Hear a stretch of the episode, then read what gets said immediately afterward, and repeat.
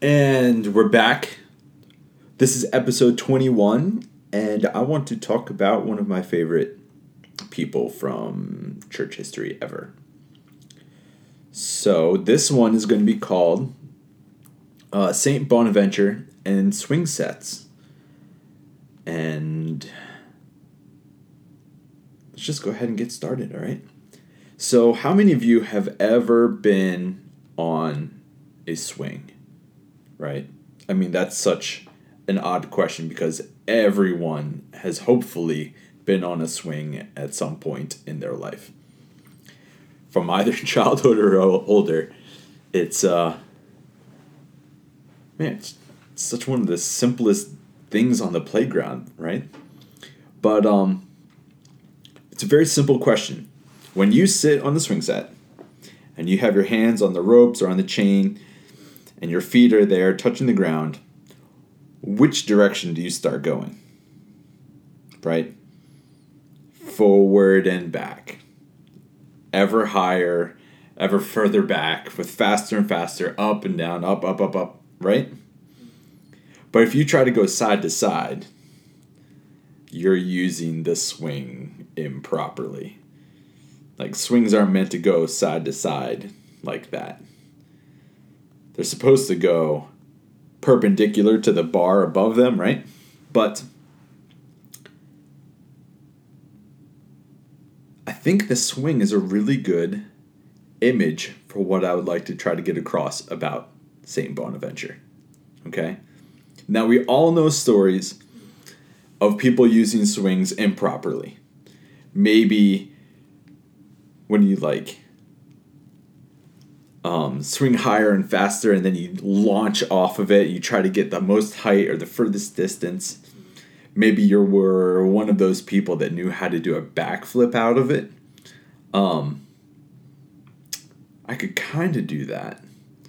Um, there were even like some real fancy tricks I've seen people do, and we always used to joke that maybe it's possible to swing all the way around it. But I do have one memory of my little brother on it. He used to lay down on his stomach on the swing set that we had in our backyard and spin so that it would twist up the swing and then unwind, right? And I just remember one time he uh, it started wobbling as he's unspinning while laying on his stomach. And as he's spinning, he starts wobbling and comes around, wham, nails his head on one of the two by fours that's holding the whole swing set up. And I remember watching it and just thinking, oh man, that wasn't good. So I don't know if that's made Steve smarter or dumber, but Steve, I remember thinking, was pretty resilient that day. But he was using the swing improperly, right?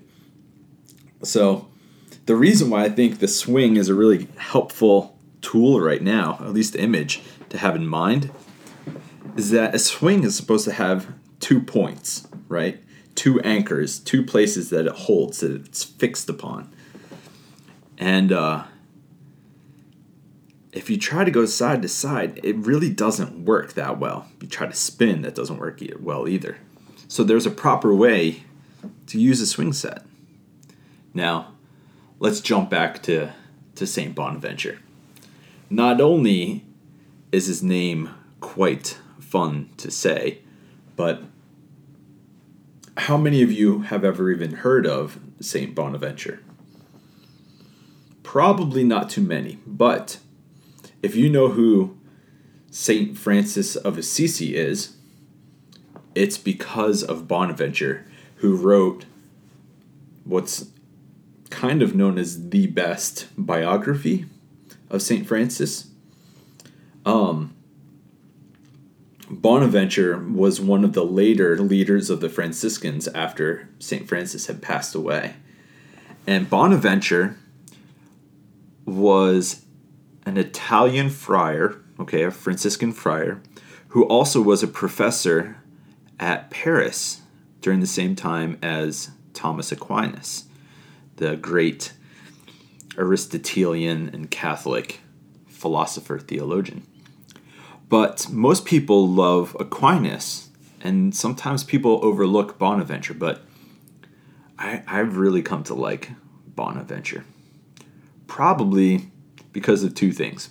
One, he really had a high emphasis on God as a Trinity, as God in God's own self is a self giving community of love and joy. But then on the other side, had a real high, high value for nature and experience. So you can probably get where I'm going at. Bonaventure was one of the people that, according to history, they think did these two things very, very well. Balanced their thought life with experiences. And sometimes people go one way or the other, either all thinking or all experience. And that's where I think the imagery of a swing comes in. If you're trying to go from side to side, trying to either think completely or experience only, you're kind of doing, at least for Bonaventure, you're definitely doing the faith wrong. Because an active, thinking life should be balanced with experience. So, last night I was speaking to one of the local colleges, one of the, the small groups that they had about St. Bonaventure. And it was so fun, at least for me. Hopefully, they got a lot out of it too. But I asked the question what is a potential setback to making your faith all about experience? And so some of these college students said, well, if you make it all about experience, you don't quite know what's true. Or it's at least transitory. It's one of them even used the word fleeting because sometimes if you try to remember a memory, you might remember it differently as time goes on when you look back at it. So experience is somewhat fluid, maybe? Or at least in our post enlightenment mindset, it's not as reliable experiences. But our experiences really touch us, they really move us, right? So then I ask the other side of the question what's the danger in making your approach to the faith all about thinking and thought? And the words that we came up with was that if you approach your faith in such a way that it's just about thinking, it can become cold it can become mechanical and it doesn't seem very vibrant. And so I really think Bonaventure is, is a unique figure for me because when I think about Bonaventure, he was one of those that was a professor, but a Franciscan. Was someone that taught theology and philosophy at the University in Paris yet also had a high regard for experiencing God, especially for experiencing God in nature. So Bonaventure affectionately had two things to say. He said, one, you should always try to read the book of Scripture at all times. That that helps to stimulate stimulate the mind, but he also said it's really helpful to always read the book of nature as well that nature has got God's fingerprints all over it. And so if you're looking for God, you might want to get your head out of the books every so often and go out into the world because God's there too. And so we had this really fascinating conversation, and hopefully people thought it was really beneficial. But Bonaventure, in some ways, kind of recaptures the best wisdom of the Hebrew Bible. So, in the Hebrew Bible, there is a famous uh, section from Deuteronomy that's been called the Shema. And uh, the Shema is a famous prayer within Judaism that says, Hear, O Israel, the Lord your God is one. And you shall love the Lord your God with all of your heart, with all of your soul and all of your strength. Now, it's really fascinating because Jesus comes along to the picture and he quotes that. He says, Hear, O Israel, the Lord your God is one.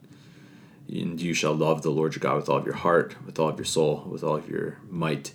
But then he also adds mind. So, in some sense, can we say that Jesus misquotes the Hebrew Bible there? I mean, he didn't quote the Hebrew Bible word for word. But there's something going on there. And I think this is one of the best comments, I guess. Is that in Hebrew, which is what the Hebrew Bible was originally written in, the Old Testament, as it's known by Christians, to love the Lord your God with all of your heart, the word heart is levev. Now, levev can mean heart, but it can also mean appetite. It can also mean like the core of who you are. It can also, in some ways, you can actually read it as saying mind. So the word for heart in Hebrew is also the same word for mind, at least in the old desert wisdom. Because back in the day, people used to think that you thought with your heart if, you go back and you if you remember back in elementary school learning about the Egyptians when they would mummify someone, they would pull they would take the long needle with the hook. They'd shove it up someone's nose, the pharaohs after they passed away, and they'd actually pull the brain out because they thought the brain was a useless organ. But they would leave the heart in there. The ancient wisdom said that the heart is where you thought and where you felt. And so when Jesus comes along and he adds mind, you shall love the Lord your God with all of your heart, soul, might, and mind. He's not really adding to it, but he's at least covering his tracks. Because that connotation that heart also means mind doesn't happen in the Greek, which is what happens, which is what the New Testament was written in. But for Bonaventure, the head and the heart weren't separated. I mean, yes, we've come to know the heart as something else, the main organ of the cardiovascular system. But at least the principle is there that we have, since the Enlightenment, separated thoughts and feelings. Because we separate things into objective or subjective, rational or irrational which for a time the Enlightenment was helpful in that. But there are certain things that don't fall into that category of subjective objective. Things like art or music, things of beauty. You could say faith. Is faith objective or subjective? Well, well I've been listening to a lot of John Caputo, and so I just realized it sounded like him right there. But these are some of his thoughts too, some of his best critiques. And so for me personally, Bonaventure has kind of become a model figure. Yes, he was one of the largest influences on the Franciscan order and helped to establish the Franciscan order down through the ages, but he seemed to be one of those people that never forgot how to swing on the swing. That you're supposed to be anchored in two ways with thought and with feeling. That we should always be reading the book of Scripture and the book of nature that we should be opening ourselves to really good theology and philosophy, but also making sure that we make every effort to really experience all of this life with richness and depth.